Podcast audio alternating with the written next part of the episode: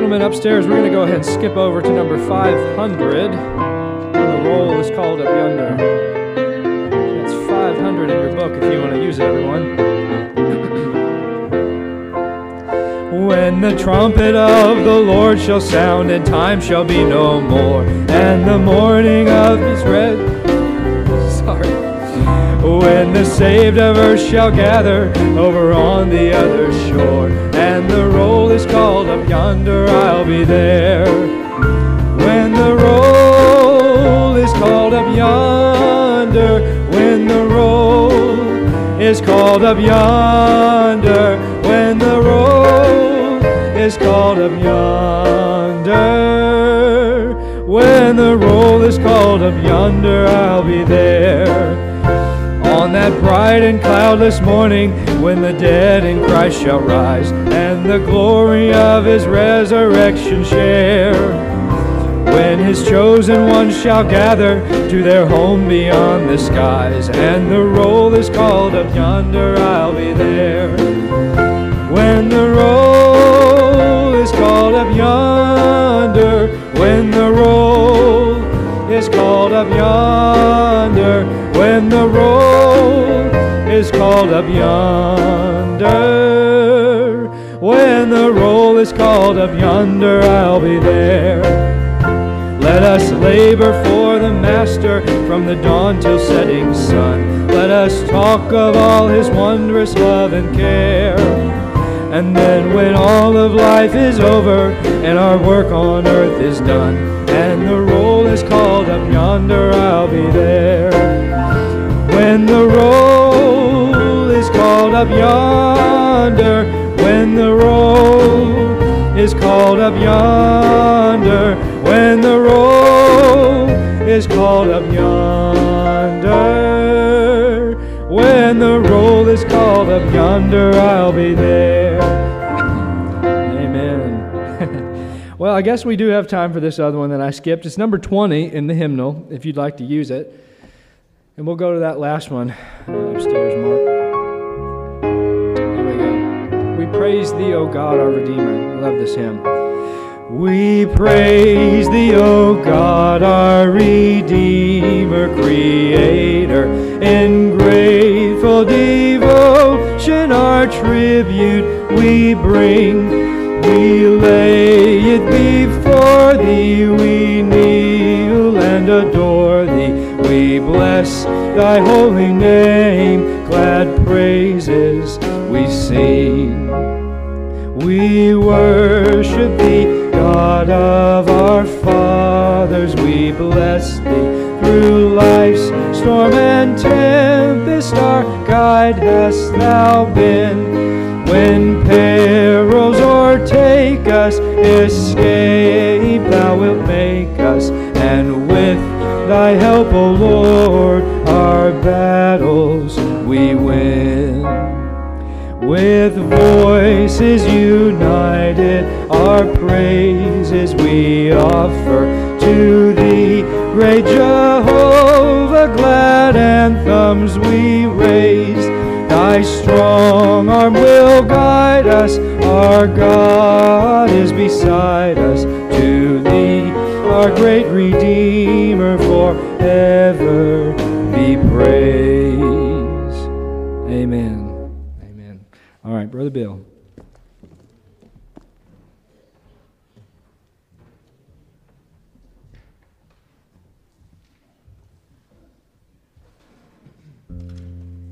All right, uh, Larry said, uh, no, Joshua said. Somebody said, the Lord is going to stand on the earth, right? Okay, what are we going to do until then? Well, that's what we're going to sing about this morning. So we're going to ask you to stand one more time to hold to God's unchanging hand, okay? Time is filled with swift transition. Sing with me. None of earth unmoved can stand.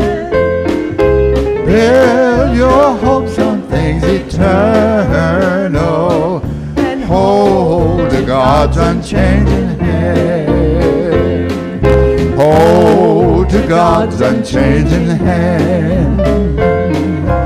Hold to God's unchanging hand. Build your hopes on things eternal. And hold to God's unchanging hand.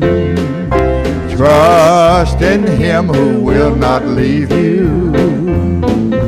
Whatsoever years may bring,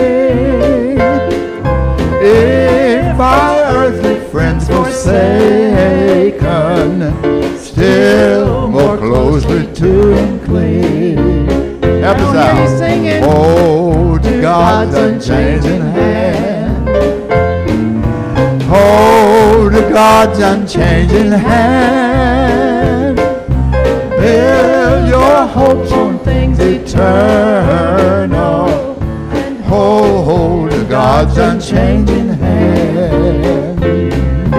Covet not this world's vain riches that so rapidly decay. Seek to gain the heavenly treasure, they will never pass away. Hold to God's unchanging hand. Hold to God's unchanging hand. Build your hopes on things eternal. Hold to God's unchanging hand. When your journey is completed and the Lord does call for you, fair and bright the home in glory, your enraptured soul will view. Oh, hold to God's unchanging hand. Hold to God's unchanging hand. Build your hope eternal.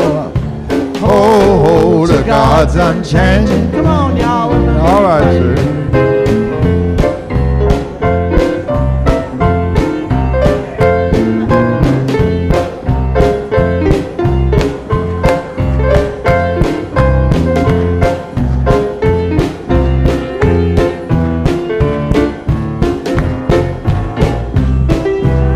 right, sing it with us now. Hold to God's unchanging hand. Hold to God's unchanging hand. Build your hopes on things eternal. Hold to God's unchanging hand. Hold to God's unchanging hand. Hold God's unchanging hand. Yes, good. Sir. Amen. All right. Good. Well, that wasn't too bad for an unrehearsed number. I'd like to ask you to turn in your Bible. We're glad to see all of you today, and hope that uh, everything is going well for you this past week. Have you ever heard the expression, I don't know if it's a southern expression or if it's uh, just well known everywhere, he went around his elbow to get to his nose. Have you ever heard that expression? You know what it means? Uh, it, it's an apology for taking a long route to a short destination. So to get a, go around your elbow to get to your nose means you, to take the opposite of a shortcut. And for my last study, I, I'm going to still be talking to you today about the last days, but we're going to take a longer path to get where we're going. There are in the Bible four passages that have the phrase last days. And I'm going to deal, God willing, with three of them today and give you some pertinent information regarding that. Now, Acts chapter two in your Bibles, Matthew, Mark, Luke, John, in Acts chapter two. I want to say again, I appreciate all of you. Thank you for your prayers. Thank you for your presence.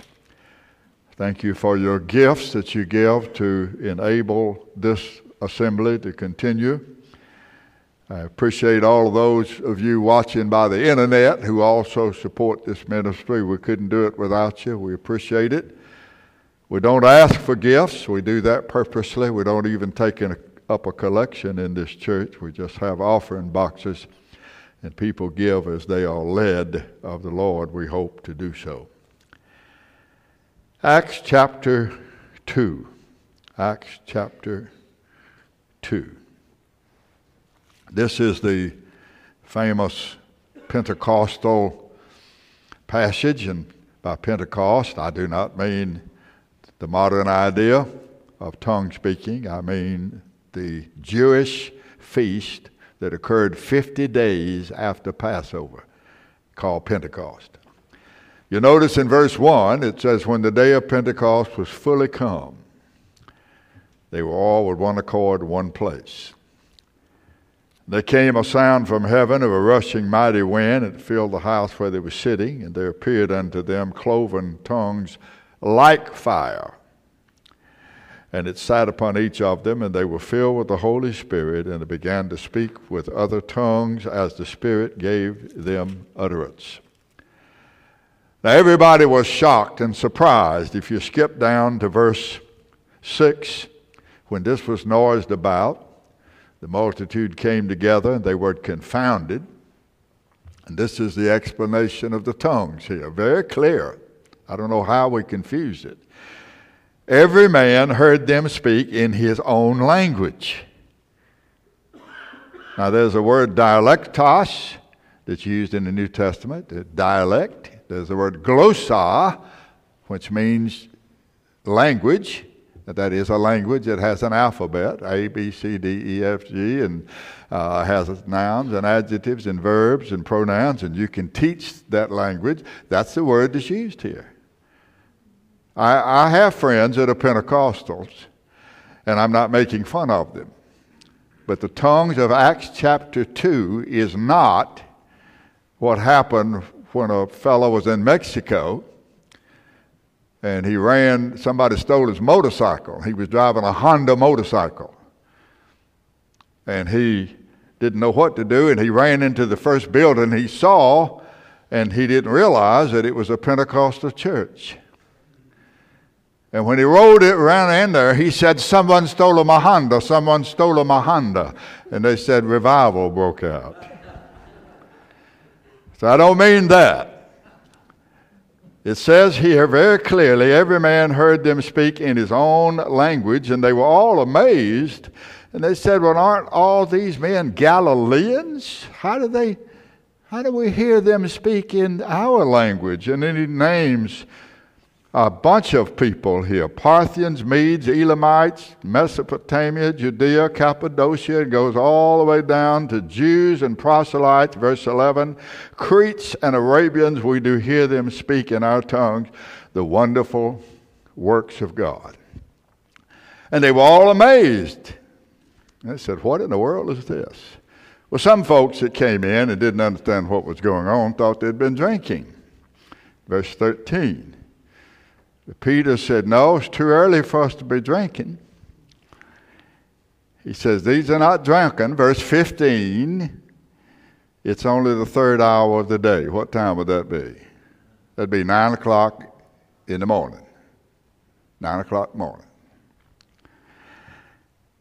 This is that. Here's where we want to go. This is that which was spoken by the prophet Joel, or Joel. It shall come to pass in the last days, saith God, I will pour out of my spirit upon all flesh, and your sons and your daughters shall prophesy, And your young men shall see visions, and your old men shall dream dreams. And on my servants and on my handmaids I will pour out in those days of my spirit, and they shall prophesy. And I will show wonders in heaven above, and signs in the earth beneath, blood and fire and vapor and smoke. The sun shall be turned into darkness, the moon into blood, before that great and notable day of the Lord come. And it shall come to pass that whosoever shall call upon the name of the Lord shall be saved. May the Lord add his blessings to the teaching, reading of his word. Let God's people say, praise the Lord. And you may be seated. Now, today is the tenth study in this series of the return of Messiah. And this is what I call part two of the last days. I spoke to you last week on the last days. Part one and part two will be today. As I have said, there are four passages in the New Testament that use the term last days. You notice in verse seventeen of Acts chapter two, it shall come to pass in the last days. He quoted the prophet Joel. You can read that in Joel chapter two, about verses uh, twenty-seven, twenty-eight, to about verse thirty. He quotes them just about verbatim. So this is the first of the three passages that we'll consider today. It shall come to pass in the last days. Now let's dissect this very simply. First of all, he says that the last days are going to be marked by the pouring out of the Spirit of God, marked by the last verse that we read, verse twenty-one, whosoever shall call on the name of the Lord shall be saved. Now, that never happened in history. That didn't happen in the Old Testament. That is strictly a New Testament phenomenon. Whosoever shall call on the name of the Lord shall be saved. Then he begins to tell them the gospel in verses twenty-two and following. He tells them that Jesus is the promised Messiah. He tells them that Jesus came into the world and demonstrated that he was Messiah by signs and wonders and miracles and all of these things. He tells them that he was delivered by the determinate counsel and foreknowledge of God, verse twenty-three. In other words, God sent him into the world to be a substitute, to be a sacrifice for the people that God is going to save. And he said, you took him. And here's what you did. In your hatred of him, you fulfilled the scriptures. You did what you wanted to do, and you brought the scriptures that had been predicted hundreds of years ago. You brought them to pass. You fulfilled them. And he goes on, talks about David talking about the Messiah in verse twenty-five. He goes on and tries to explain to them the Old Testament passages regarding the Messiah, and he says what I have told you all the time. He says when the prophets and the holy men and all of those people spoke about things, they were speaking about him, that this is a hymn book, H I M book. You can't go wrong when you're looking for him. It talks about law, it talks about uh, Israel, it talks about other things, but the theme of Scripture is Jesus Christ. He is the hymn. He, he is the theme. He, it is a hymn book. And he ends up by saying in verse thirty-six, let all the house of Israel know for sure that God has made that same Jesus whom you crucified, Lord and Christ. Now let's deal just simply with verses seventeen through twenty-one. He says, the last days, in the last days, the Spirit of God will be poured out on all flesh. What that means is not just certain persons, such as prophets or holy men and holy women, not just the flesh of Israel, but all kinds of flesh. And he says both men and women, he says in verse seventeen, your sons and your daughters shall prophesy. Men and women shall prophetuo. That's the word. You know what it means? It means two things. It means to foretell, and it means to tell forth. The Old Testament prophets foretold, and these New Testament people that are mentioned here in verse seventeen, tell forth. What we're doing in this generation, we are telling forth what God has done, and we are foretelling what we think God is going to do in the last days. The telling forth of the gospel, he says here, involves what is looked upon as visions and dreams. To the unbelieving world, the life of Jesus, the death of Jesus, the burial of Jesus, the resurrection of Jesus, the present intercession of Jesus as the enthroned and glorified Christ, and the coming again of Jesus as the promised Messiah to the unbelieving world. That's the stuff of visions and dreams. Believing in a God no one has ever seen, trusting in a Savior one cannot see, is equivalent to a vision or a dream.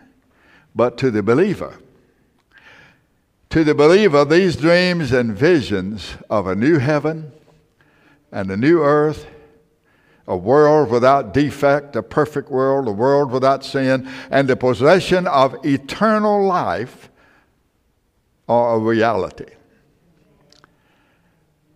Now, if you want to turn in your Bibles, you can, but this is going to be on the board. Hebrews chapter eleven gives us a brief definition of faith. Faith is the substance of things hoped for and the evidence of things not seen.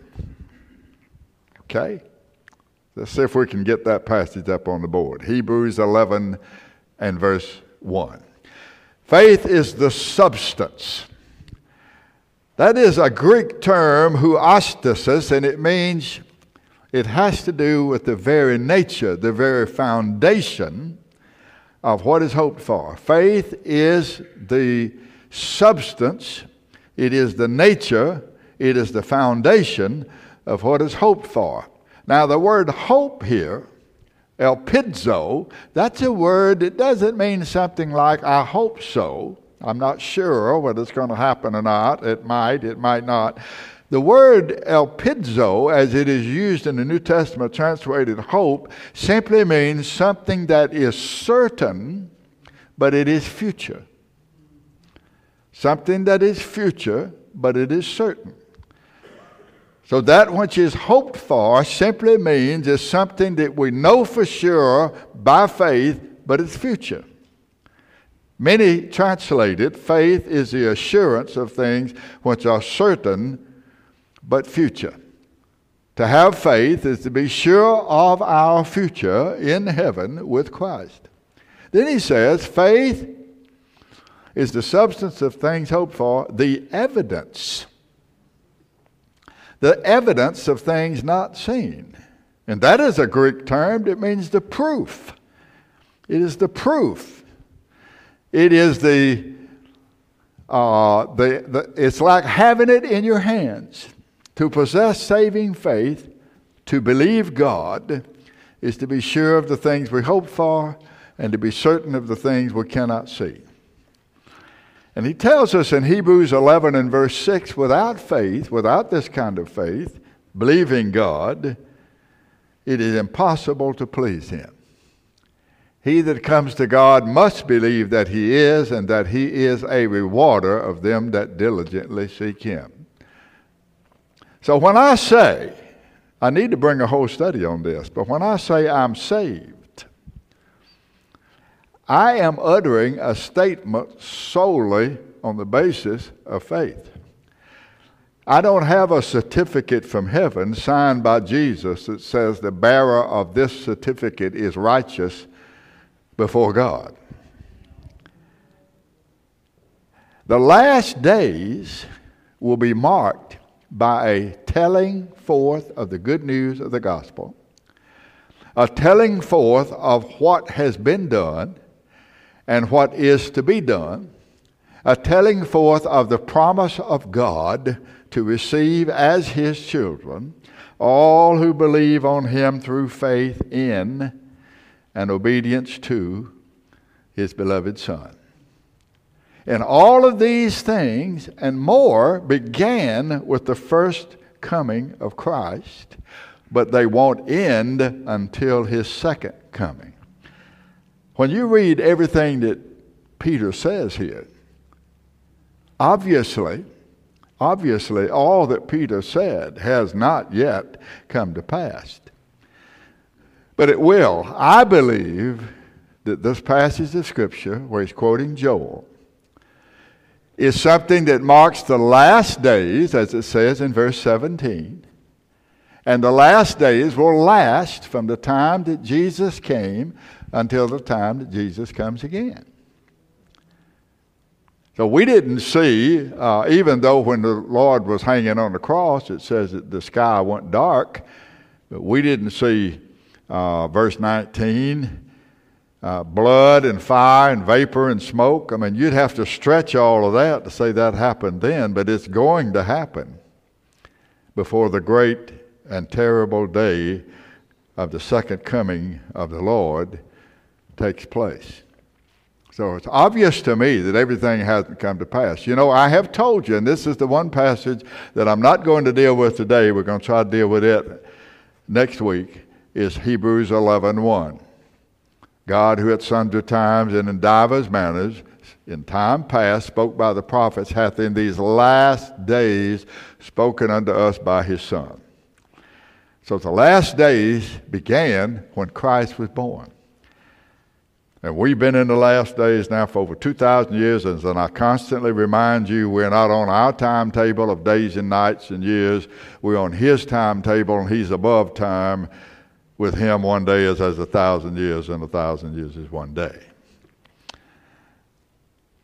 So in this, in these last days, He tells us that it shall come to pass, verse twenty-one, whosoever shall call on the name of the Lord shall be saved.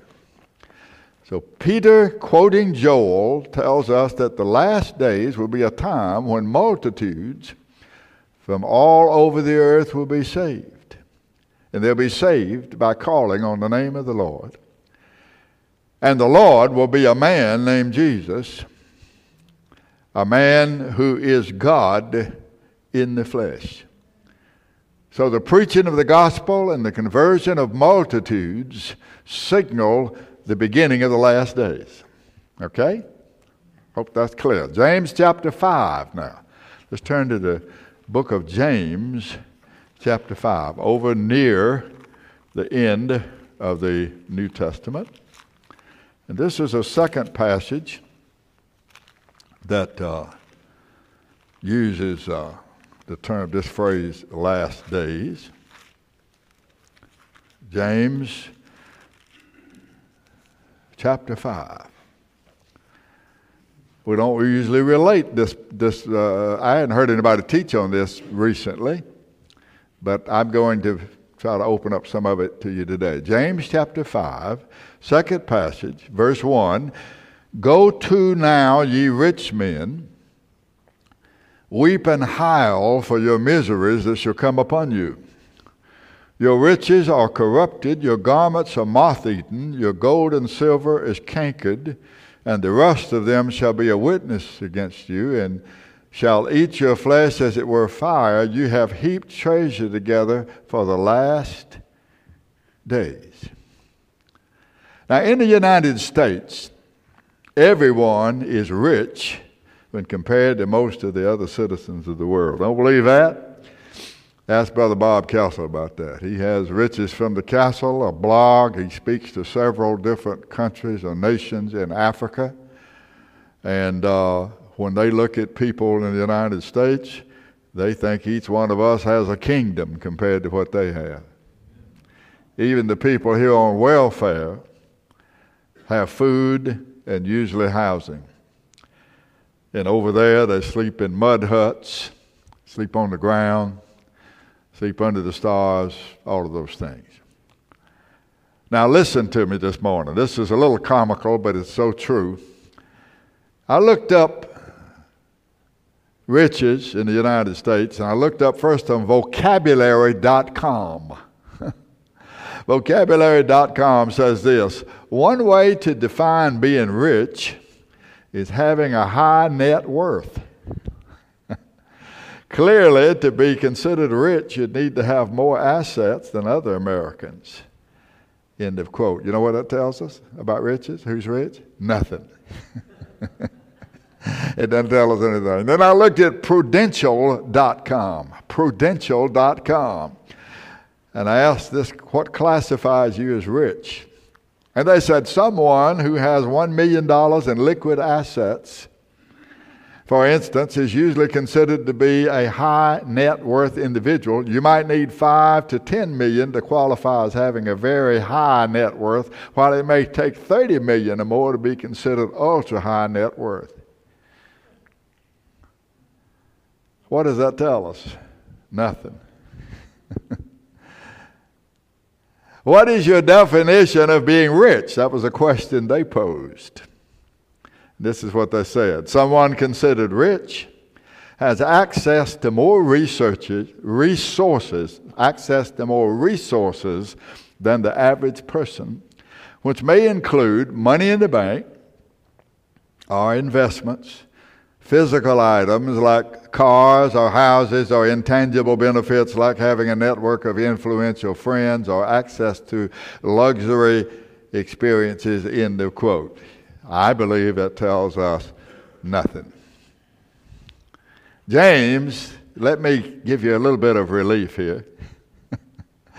James is not concerned about your tax return when he talks about riches. He's not concerned about your net worth. He's not really concerned about riches per se, but he's concerned about what we have done or what we have not done with what God has given us. That is what he's concerned about. Do you remember the parable Jesus told about the three men who were given a certain amount of talents and told to invest them, as found in Matthew chapter twenty-five? Now, I want to let talent, talents as used in the Bible, was an amount of money.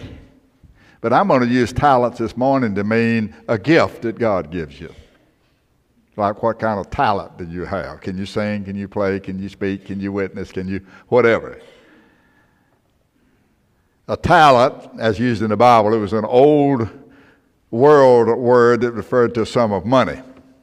But I think I can make what I'm trying to say easier to understand uh, if I use it to refer to your ability or your natural gift, something you were born with, something you can develop. So, number one, we know that some of us were given more or less talents than others, right? In the parable of Matthew chapter twenty-five, one was given ten talents, one was given five talents, and one was given one talent. The one who had ten talents, he gained ten more with it. He invested it, and he gained ten more. The one who had five gained five more. The one that had one talent did nothing with it. In fact, he buried it. Now, it's very important that Jesus makes no distinction regarding how much each person was given, but what they did with what they were given. We know it is the God of heaven who sovereignly gives to every person as it pleases him. And none of us can do anything about the number of talents that were given at birth or the kind of talents we're given, but we can do something about what we do with what we have been given.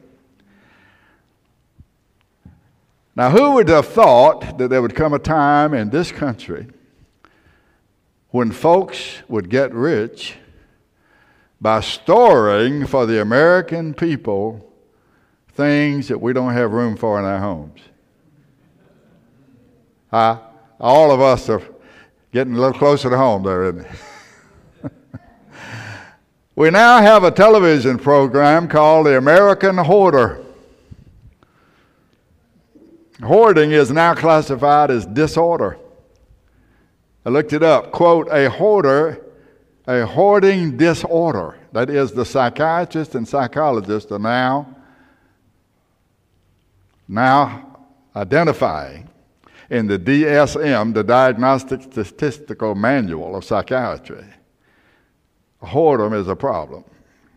A hoarder, a hoarding disorder, is identified as having as ex- an excessive number of items and storing them in a chaotic matter, a chaotic manner, usually re- resulting in unmanageable amounts of clutter. The items can be of little or no monetary value. Hoarding in the United States affects close to two point six percent of all Americans, according to the American Psychiatric Association. And for the first time in two thousand twelve, hoarding was added to the diagnostical or Diagnostic Statistical Manual of Psychiatry for the first time, two thousand twelve. And hoarding is divided into five stages, ranging from minimal hoarding to extreme hoarding. James is right on the money. You know what he's saying right here? He says, your riches have rotted away and your clothes have been eaten by moths. We store away things, and we go in there, they're eaten up. Your gold and silver, that's your money, he says they're covered with rust.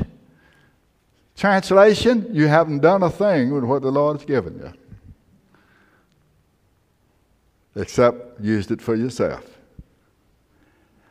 Consequently, he says, James says, these things will be a silent witness against us. And he says, and this is, this is very important, that wealth is a sign of the beginning of the last days. There are more wealthy people in the world today than ever in history. Before you had wealthy people, but it was like one-tenth of one percent. Money can't be eaten. Money can't sustain the body. It can't be used to build a house just with money. Money is only useful if it's spent or if it's given away.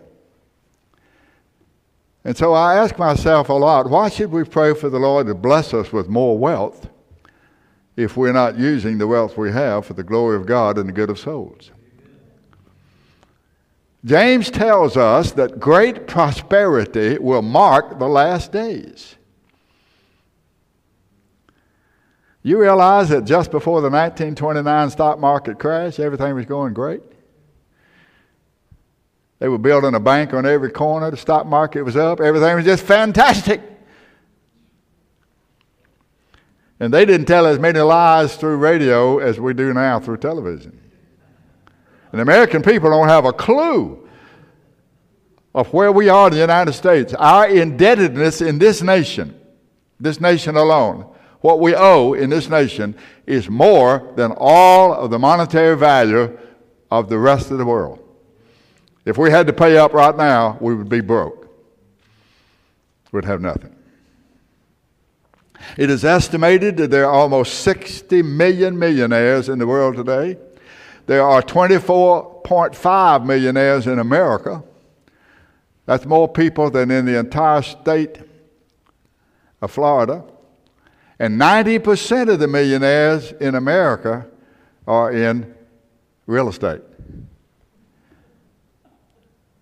ninety percent in real estate. You see, they're not making any more land, as far as I know. That's very valuable. On November the seventh, twenty twenty-two, someone won two point oh four billion dollars in the Powerball win. I, I say to Lynn all the time, she gets tired of hearing me say it. I said, you know, if you got you got you got a hundred million won in the lottery, why don't you take a hundred people and give each one of them a million dollars? I mean, if you want to help the economy.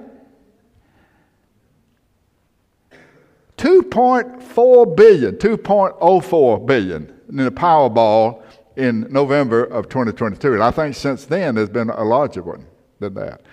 Now, James is telling us that in the last days, riches will rise up in judgment because we'll be increasing in wealth, but we will not be using it as we should. It will be like wealth that's stored. It'll be like wealth that's hoarded. It will be like wealth that's been eaten up by moths. It will be gathering rust. It's not doing any good to anything. We're just hoarding it up or spending it on ourselves.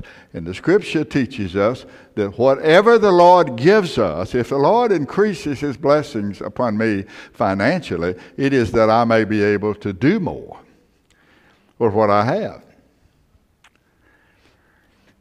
All right, did you get that lesson? He says, uh, the last days, in the last days, he says, you've heaped up treasure together for the last days. James five in verse three. All right, let's turn to Second Peter chapter three. Second Peter. So the last days are going to be characterized by the preaching of the gospel and the increase of wealth. I bet you hadn't heard much of that Uh, recently, and the scoffing, increasing of scoffers. Second Peter chapter three and verse three. Second Peter chapter three and verse three, knowing this first, that there shall come in the last days scoffers, walking after their own lust, and saying, where is the promise of his coming? Since the fathers fell asleep, all things continue as they were from the beginning. For this they are willingly ignorant, that by the word of God the heavens were of old, that is, God created the heavens by his word, out of the water, the water, earth standing out of the water and in the water. And that same word brought the flood, verse six. The flood that then was, was overflowed, the earth that God created by his word, he destroyed by his word with a flood. And then verse seven, the same word keeps everything in place, reserved under fire against the day of judgment and the perdition of ungodly men. Now, I have spent sufficient time on these verses in previous studies, so I'm going to be brief here. And I'm going to make ten little observations here. Along with all the prosperity in the last days, there's going to be an uprising of what's translated in the King James Version as scoffers. The Greek word is empyctes, and it means deceivers. It means mockers, people who mock, who are openly uh, ridiculing the gospel and the things that God says in his word. It says in verse three that their lives, these scoffers, these mockers, their lives will be marked by openly living in more and more ungodliness and daring anyone to do anything about it. You see, the King James Version says they walk, they walk in their lust. That means that's an open, unashamedly professing ridicule, scoffing against the Lord, against his Christ, against the people of God, against all things that are holy, everything that's biblical. The focus of their scoffing, verse four, will be on the second coming of Christ. There'll be other things that they'll ridicule, but that will be the focus. You talk about Jesus coming, Jesus coming, Jesus coming, Jesus is not coming. We've heard Jesus is coming for centuries now. He's not coming. He says that they will be vastly ignorant of the Scriptures, completely unaware of the fact that by denying the Scriptures, they fulfill them. I've noticed that when I hear people interviewed on television, and they talk about some of the things I'm going to bring up to you in just a moment, They never reference the Bible. You see, if you don't reference the Word of God, then all it is is your opinion against their opinion. They think it's okay, you say it's not okay. So by what standard are you judging what's okay and not okay? You have to have a standard, a standard by which all opinions stand and fall. And the only standard we've had in the West, in the United States, is the Bible. I keep telling you, when we get away from the Bible, the more we get away from the Bible, the more these preachers and teachers and, and pastors and churches do not emphasize teaching the Bible, the more people are going to be confused, and the more people are going to make the terrible mistake of thinking their, that their opinion is equal to any other opinion, even the opinion of God. The only way you can determine what is right and what is wrong is if it's in the Bible. Otherwise, whoever is in power determines what's right and wrong. The golden rule is, he who has the gold makes the rules. That's the modern definition of the golden rule. Not do unto others as you would have them do unto yourself, but do unto others before they do it unto you. That's the golden rule in America. That's because of the ignorance of Scripture. Now, verses five through seven. He says, God will allow them the freedom to do as they do in order to leave them without excuse in the great day of judgment. This is what he tells us in verses five through seven.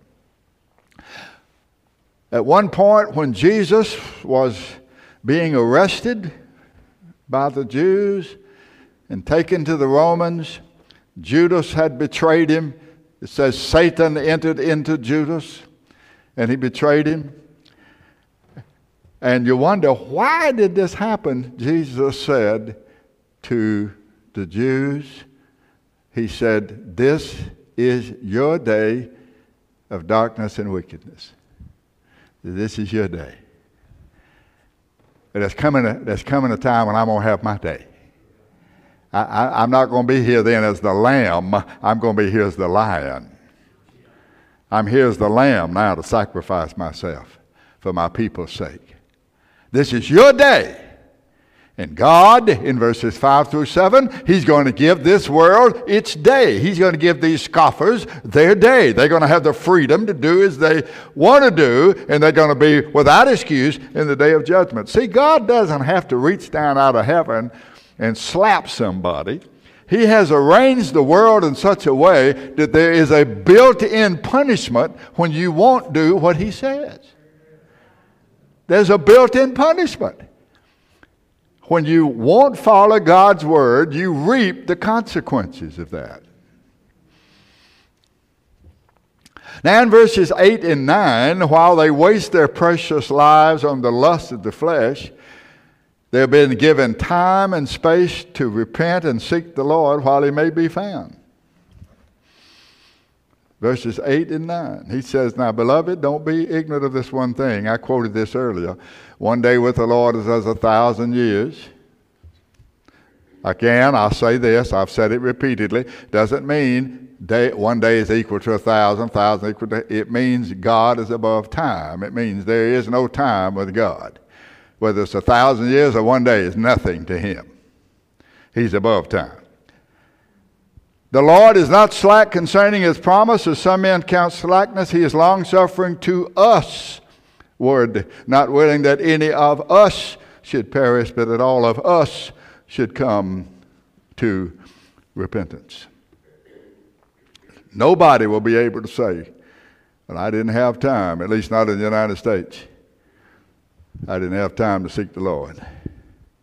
And when the Lord comes, in verse ten, they will be in shock and dismay, completely without hope, completely without direction. Verse ten, the day of the Lord will come as a thief in the night. The heavens will pass away with a great noise. The elements will melt with fervent heat.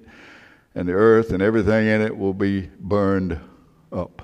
Now, they've been thinking the whole time, Back up in verse four, they've been thinking the whole time that everything's going to continue as it has for thousands of years. So they've taken no heed to how they should have been living their lives. And so you skip from verse four to verse eleven, you see what happens. All these things are going to be dissolved. You see what kind of people you ought to be, what kind of lives you ought to be living. You ought to be living a life to seeking the Lord while he may be found and calling upon him while he's near. Verse twelve, apparently they have never given a thought about the end of all things nor of the value of their souls. They think everything's going to continue. And so they'll find themselves lost and undone when the heavens are on fire and the world is melting. Verse twelve, looking for and hasting unto the coming of the day of God, wherein the heavens being on fire shall be dissolved, and the elements shall melt with fervent heat. How many of you heard this past week that they're concerned about Russia putting nuclear weapons up in space? This melting, the heavens on fire, the elements melting, that's almost an exact definition of what happens when a nuclear bomb is dropped. The very air burns with fire. They were afraid when they, when they dropped the atom bomb, the atom bomb. They were afraid then that maybe the air would catch on fire. And we're way beyond that now. Now we're in nuclear. Nuclear uh, bombs. Nuclear missiles. Now, I don't want to embarrass anybody. I talked to my men a while ago in the in our prayer room, and you could come in, any of you men are welcome to come in, uh, and, and this, the Bible, uh, my little office over there. Uh, we're not going to ask you to read Scripture or pray. I always read Scripture and pray, but you can come in there and be present with us if you want. And I asked him a while ago, I said, you know, I don't know how far I need to go sometimes when I'm talking, because uh, we we see all this stuff on television, but when we get in church, then people get embarrassed. And then they say, well, you shouldn't be saying anything about that in church. I read years ago where a woman refused to read the book of Hosea because she said it was about a fallen woman. Well, my friends, I don't think we need to stick our head in the sand as the ostrich does. I think we need to deal with the truth. Now, I've already mentioned in the last few weeks, much has been made of earthquakes and natural disasters. Our Lord said there'd be an increase both in the number and in the intensity of natural phenomena, including famine and so on. According to the Richter scale, there have been nineteen earthquakes on the four point five Richter scale uh, or greater in the last three days. So we're having earthquakes everywhere all the time. According to the officials who watch such things, quote, earthquakes are becoming more frequent and more severe. Jesus compared in Matthew twenty-four eight, he compared an increase in earthquakes and other natural disasters to the beginning of birth pains. He compared that to a woman who begins to have labor pains, resulting in giving birth to her child. Jesus warned us in Luke chapter seventeen, verses twenty-eight and thirty. Let me read it to you. As it was in the days of Lot, they did eat, they drank, they bought, they sold, they planted, they built. But the same day Lot went out of Sodom, it rained fire and brimstone from heaven and destroyed them all. Even thus shall it be in the day when the Son of Man is revealed. The days of Lot were characterized by three things. Sodomy, which is homosexuality. Incest. Lot had children by his two daughters. And apostasy. Lot's wife looked back when they were going out of the city. Those things will begin to characterize the world in the last days of earth. We're now witnessing a dramatic rise, a dramatic acceptance, and even celebration of what was once looked upon as perverted behavior including homosexuality, incest, and the abuse of children on a major scale. It is estimated that two hundred sixteen thousand children were abused by a Catholic priest between nineteen fifty and twenty twenty. And that when you add to that the abuse by other Catholic Church employees, it increases the total to over three hundred thirty thousand abused children. In addition to this, a bishop in the Catholic Church, Bishop Pat Buckley, said, quote, "Studies show that eighty percent of the priests have broken their vows of celibacy." As you know, and as I have mentioned in the last few weeks, the Roman Pope has approved blessings for same-sex couples. This past Friday, February the sixteenth, twenty twenty-four, the nation of Greece officially passed laws allowing same-sex marriage. The Church of England is considering adopting a don't ask, don't tell policy regarding the L G B T Q revolution. The federal government has ruled that the fourteenth Amendment's Equal Protection Clause prevents any state, including the state of Tennessee, from denying marriage to same-sex couples. In the case of Obergefell versus Hodge, two thousand fifteen requires all states to issue marriage licenses to same-sex couples. Theo Hobson, you've never heard his name, but he's in England, well-known man there. He suggested in an article that appeared in a magazine called The Spectre, a magazine published in the United Kingdom, that the Church of England should adopt an agnostic policy toward homosexuality. An agnostic is one who believes that the question is either unanswerable or the answer is unknowable. And this would allow the church to drop the ban on the gay clergy and the ban on the blessing of gay unions in marriage, but retain its opposition to gay marriage. Hobson ends his article by saying that when the church is asked its position on homosexuality, the answer should be, "We do not know now."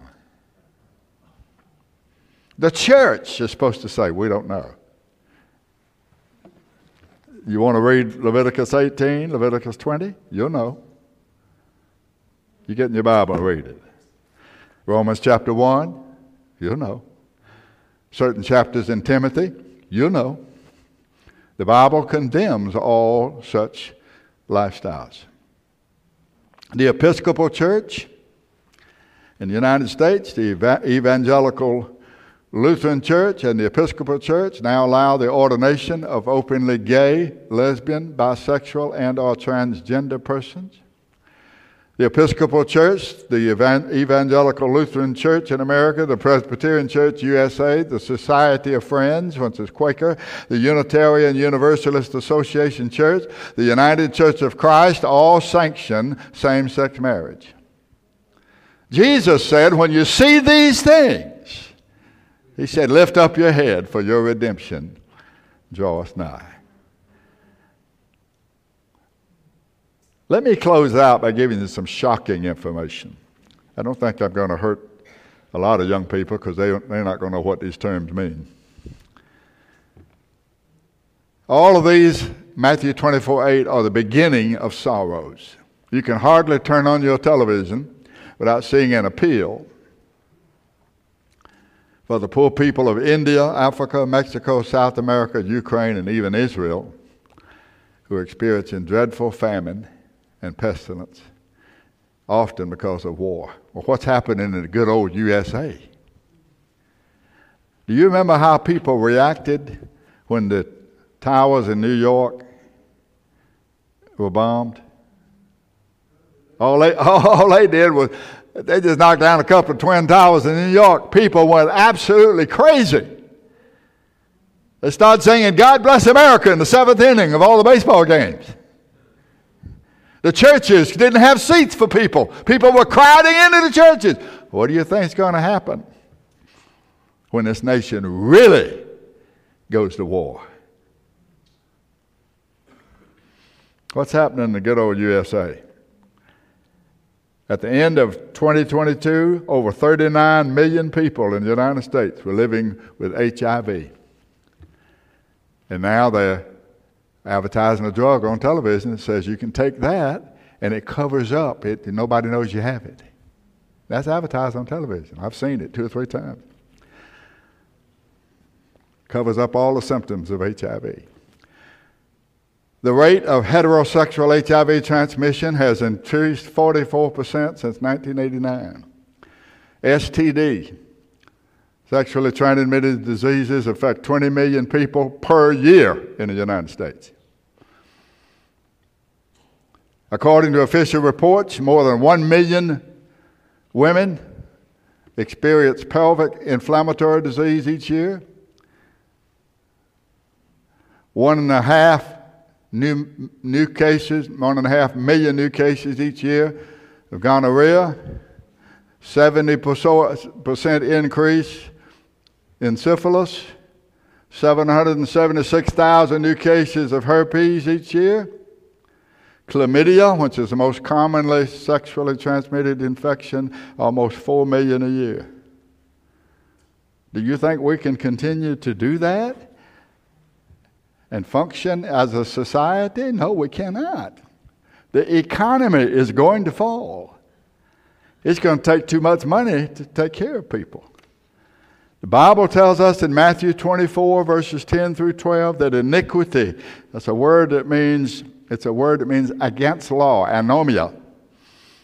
Anomian, lawlessness. Because there'll be lawlessness breaking out everywhere, mutual love and respect will give way to hatred and superstition. What are you seeing when you watch, when you're looking on your T V? Now the the Kansas City Chiefs couldn't even have a Super Bowl celebration. It's broken up. I don't know. I think I didn't I see that there were almost a million people. One shooter. One shooter. One person was killed. That's a miracle. One person was killed and about twenty to twenty-two were injured. One shooter broke up over a half million people. One shooter. What do you think is going to happen when they break out all over this nation? Then the Bible says that there's going to be worldwide political and economic ecumenism. You know what that means? Coming together as one. Somebody tell me, when was the last time the world was one? Well, it was at the Tower of Babel. At the Tower of Babel, and God saw the wickedness that every man's heart and thoughts were only evil continuously, and he came down and he broke up the language so they couldn't understand one another, and they scattered. Now, what we're doing is the more we become one, because now at the United Nations, you just put on a headset, and whoever's talking, he can be he can be talking in the Czechoslovakian language. You can hear him because you got a translator. And the more the world becomes one, the more wicked the world becomes. At that particular time, at Tower of Babel, the world was one. It was only one language, and the Lord stopped the building of that tower by breaking up the oneness, and he did that by breaking up the one language into many languages. And because they couldn't understand one another, of course, they couldn't communicate. They were scattered to the four corners of the earth. Through modern technology, the world is rapidly becoming one again. And with the increasedness, increase in oneness, we see the increase in wickedness and the increase in war against holy things. Mysticism, the occult, witchcraft are now offered as classes in many schools and universities, while the name of Jesus Christ is prohibited. Now, I've seen that. I'm not just telling you what I've heard. I've seen that. I saw it just the other day on television about these classes in mysticism, the occult, and witchcraft. And just recently, as all of you know, three elite university presidents refused to agree to calls for the genocide of the Jews would violate rules for campus conduct. Thousands of Christians are being slaughtered around the world every day. Have you seen any news reports on it? Thousands of Christians a day are slaughtered every day in this world. Have you seen any reports in the news about it? No. There is a general antichrist spirit loose in this world, and it's rapidly growing. Public schools, once the foundation of educating children in the teachings of Christ, are now antichrist. All right, let me close. I'm going to read this to you. First John chapter two, verse eighteen. Little children, it's the last time. And as you've heard that the Antichrist shall come, even now there are many Antichrists, whereby we know that it is the last time. That's First John two eighteen. Now First John chapter four, verse three. Every spirit that does not confess that Jesus Christ is come in the flesh is not of God. Every spirit, every person, every individual that will not confess that Jesus Christ is come in the flesh is not of God. This is that spirit of Antichrist, whereof you have heard that it should come, and even now already is in the world. What is the significance of believing that Jesus Christ is come in the flesh? Well, nothing, unless he's God. If he's God, and you say he came in the flesh, you're confessing something that the world does not believe. Jesus was a good man. He might have even been a prophet. Even Islam acknowledges that Jesus was a prophet. But Islam has a special word that they apply to anybody who believes that Jesus Christ was God. It is the word shirk, S H I R K. You are a shirk. And that is the worst of all sins, to confess that any man could be God. And we confess that unless Jesus is God, we have no Savior. We have no hope. We have no salvation. We have no gospel. I believe that the end of civilization as we know it is near, and that we cannot continue as we are without utterly destroying the nation and the world. But these things signal that the king may be at the door. He's coming for his church. He's coming to get his people. He's going to come and get his bride. The judge is coming. He's coming to the earth. He's going to divide the wicked from the just, the sheep from the goat, the wise from the tares, the foolish from the wise. He's going to divide the world. He is a divider, as I said last week. Wherever he goes, he brings division. So the question is, whose side are we on? I'm going to stand with him. May the Lord add his blessings to his teaching. Let's stand together. Thank you for your time and for your attention, and I hope you will pray for me, because I want to remain faithful during these increasingly darkening days. And I pray for you that you will remain faithful, and that we will continue to assemble ourselves together to worship the Lord as long as the Lord permits us to do so. Unless the Lord sends an awakening to this nation and to this world, uh, we're done for. It is just a matter of time. Father in heaven, I call upon you in the name of the Lord Jesus Christ. Thank you for your precious word. And Father, we thank you for telling us the truth. We thank you for exposing in your word what the depraved hearts of men are capable of. Oh Lord, thank you for having spared us from many of these things. Thank you that for many souls they have been delivered from this world, delivered from themselves, delivered from the devil. And Lord, I pray that you will fill us with your spirit, fill us with your truth. Jesus said the truth will make you free. And Father, we just pray that you will help us to be steadfast, established in the truth of the gospel, revealed in your word, through faith in Jesus Christ our Lord. We ask it for his sake. Amen.